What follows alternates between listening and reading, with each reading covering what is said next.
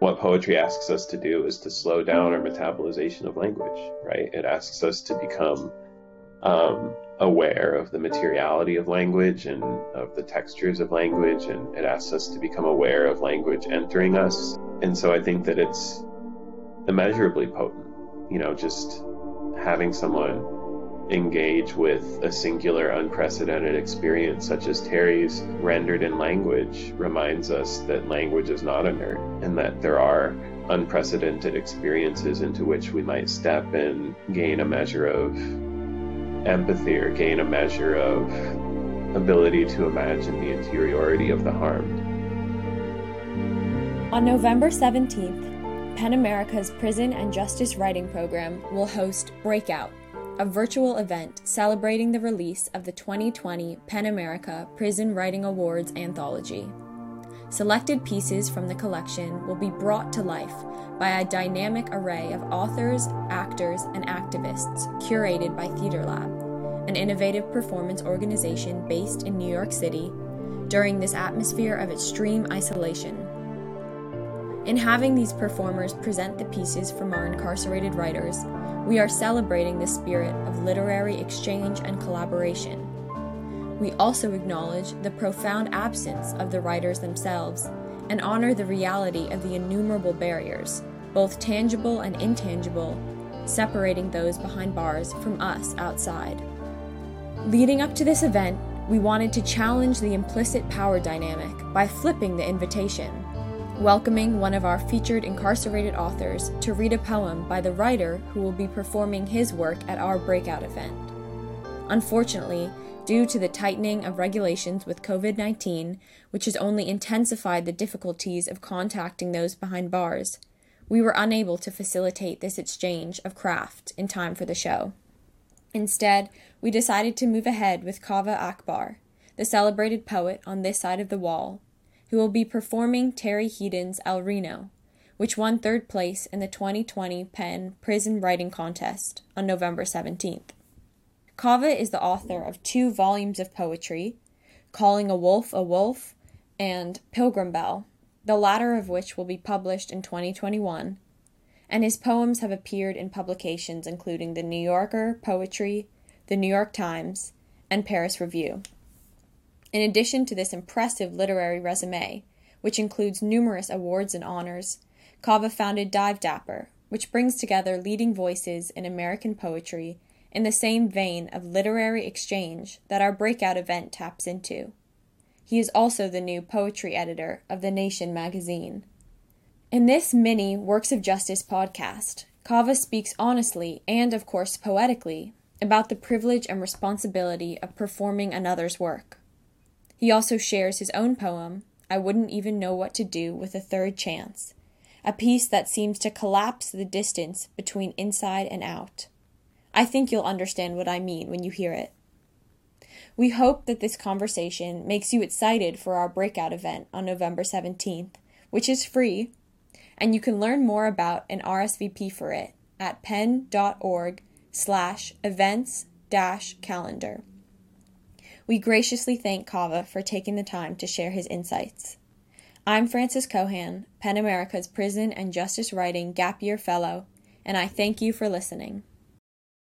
I just want to first thank you for taking the time to speak with us today. You yourself are an incredibly accomplished poet, and you've not only written and published volumes of poetry, but have also performed um, your own work.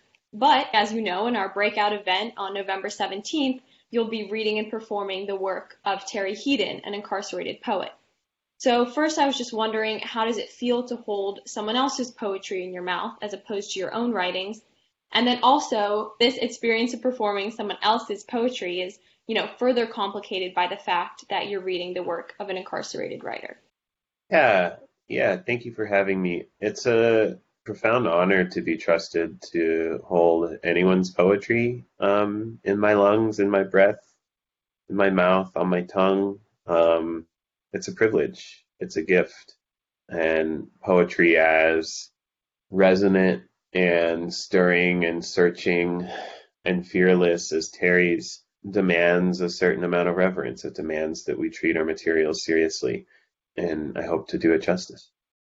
Yeah, it's a really beautiful piece. And so, sort of along those lines, do you think that there are any responsibilities um, that come with performing another's work? And again, in this particular context, the work of an incarcerated writer who not only faces additional sort of tangible and intangible barriers, but who is often invisible or overlooked in the overall sort of literary community. Yeah, I mean, you know, the best thing would be having Terry read his own work. You know, um, that would be my preference. That's what I wish we could have. I mean, you know, I I wish that we weren't talking about, um, you know, the violences of the carceral state at all, right? I wish that there was no violent carceral state to talk about. That is to say, so, you know, the best reading of this poem would be the one that Terry could give us. Being is how the violences of the carceral state have rendered that impossible for the time being. Um, my hope is that what I do uh, can illuminate something about the poem in what is a sort of doomed effort, you know, because there's nothing that I can do that will be as illuminating or as complicated as Terry's reading of his own work, right? But um, you know, I hope to I hope to honor it. I take it very seriously the responsibility and privilege of reading someone else's work, especially in this situation. So um, yeah, I just hope to honor it. Thanks for that. And I mean, I've seen the performance. I got a sneak peek, so it's really, really well done. In general, and with Terry's. How does reading and performing another's poetry, if at all, um, influence your own writing? Yeah, I mean, at most readings that I do, um, almost all readings that I do, I read other people's work in addition to my own. Frankly, I just get bored of myself. Um, I think that I think that there are and have been in the history of the written word lots of people who are much smarter and wiser than me, and whose thoughts I would much rather sort of pay attention to and amplify. So yeah, I don't know. I mean, I see myself as like a whisper into a long conversation that has preceded me by millennia and will continue long after the last person has forgotten my name, right? And it's a great privilege to get to be a little whisper in that conversation. Yeah. Um, given like our time right now and just the overwhelming isolation and disconnect with everything, how do you personally and broadly think that writing, which is, you know, generally seen as solitary, and also performing, which requires sort of a live audience oftentimes, um, how do you think they have taken on a new meaning or importance? Hmm.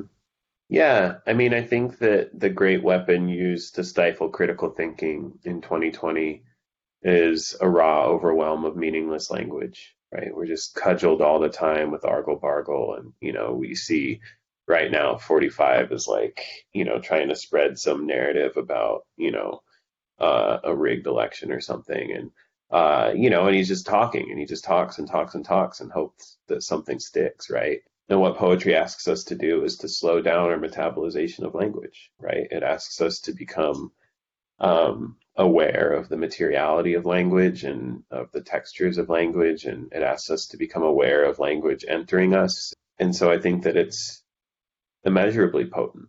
You know, just having someone engage with a singular, unprecedented experience such as Terry's rendered in language reminds us that language is not inert and that there are unprecedented experiences into which we might step and gain a measure of empathy or gain a measure of ability to imagine the interiority of the harmed, right?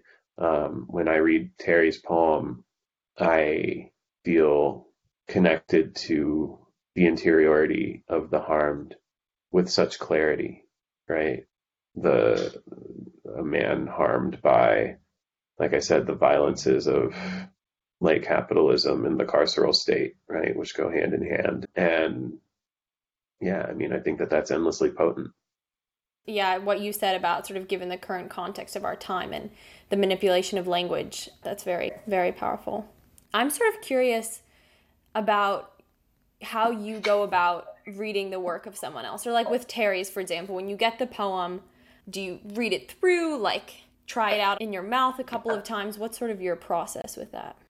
Yeah, definitely. I read it through a number of times just to sort of taste it, you know, and to feel its textures in my mouth and um And it's very intuitive, you know. I mean, I could go on about such and such sort of intellectual reasons for this or that, but I think it's very much about instinct and feel and intuition. And I think that when you connect with a poem at a level that's kind of deeper than intelligence, right? And my intelligence only takes me so far.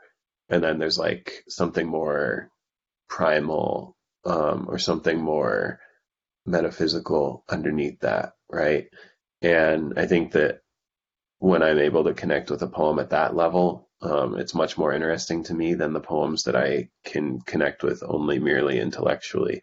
And, you know, there's not a lot I can say about um, how that gets encoded in language. It's a very sort of like, here be dragons sort of thing. You know, it's just off the edge of the map a little bit, you know? Yeah, thank you for that. So, just to give the listeners some context about um, sort of the initial idea behind this interview, um, we had initially intended to sort of facilitate a poem swap um, to celebrate the spirit of literary exchange and sharing, especially given the circumstances. And as you will be reading Terry's poem El Reno in our breakout event, um, we were going to invite Terry to read one of your own poems and sort of engage you in a conversation about like you were talking about earlier, the responsibility of holding someone else's work in your mouth, etc. But as we know, COVID has erected, you know, countless and really frustrating barriers to communication with incarcerated people across the country, and so conditions ultimately prevented us from speaking with Terry. But we would still love for you to share the poem that you selected for him to read. I wouldn't even know what to do with a third chance. Mm-hmm. And then after you read it, if you could share a little bit about how you selected it, um, for this poem swap. Yeah, you know, it's it's a little bit of a ridiculous thing to be uh, trying to sort of pick a poem to match something as again searching and fearless as Terry's, but um, I don't think I was exactly trying to match it. I just think I was sort of picking a poem that that I that I was sort of um, maybe vibrating at some similar frequencies. Um, this is called I wouldn't even know what to do with a third chance. I wouldn't even know what to do with a third chance. Another halo to shake loose galloping into the crossfire. Should I be apologizing? Supposedly, what's inside my body is more or less the same as what's inside yours.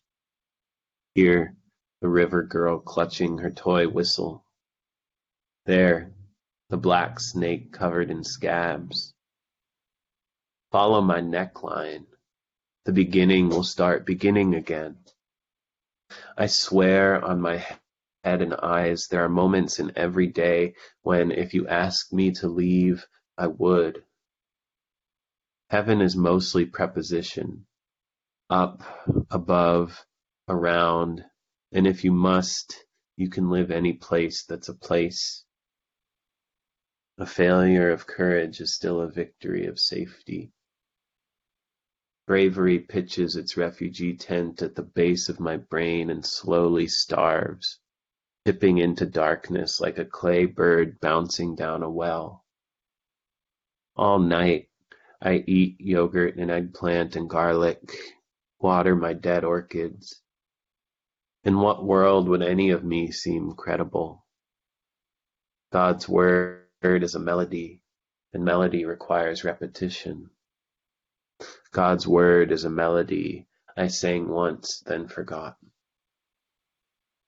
I sense in Terry's poem a kind of strength and dignity that um, that I have uh, only clumsily groped towards in my life. This is a poem that, among other things, seems to be orbiting just my chicken shittishness my chicken shittishness. I don't know if that's a word. Um, you know, my my desire to be brave in moments when I haven't been able to muster it. Yeah, I think that the the speaker of my poem, who I'm comfortable enough calling me, wants to be able to inhabit some of the strength of the speaker in Terry's poem, if that makes sense. Yeah, and I mean, I love that whole poem. I really love the line, a failure of courage is still a victory of safety. I think that's just so, so true. And it's a bit uncomfortable to sit with because you're like, where in my life have I, you know, consciously been satisfied with the safety? I just think that's a really lovely line. And then just sort of one final question. Thank you again so much for doing this um, and sharing so honestly um, and rawly about this work. And I'm so excited for the 17th to see it all come together. Yeah, me too. Um, me too. So for that, like when you first got the call or email or whatever from Theater Lab, um, what drew you and inspired you to say yes to this event?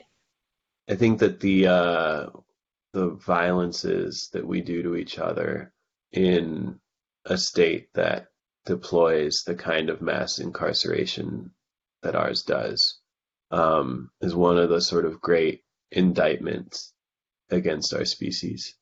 It's one of the great indictments of our capacity for tenderness and our capacity for grace as a species that we do this to each other.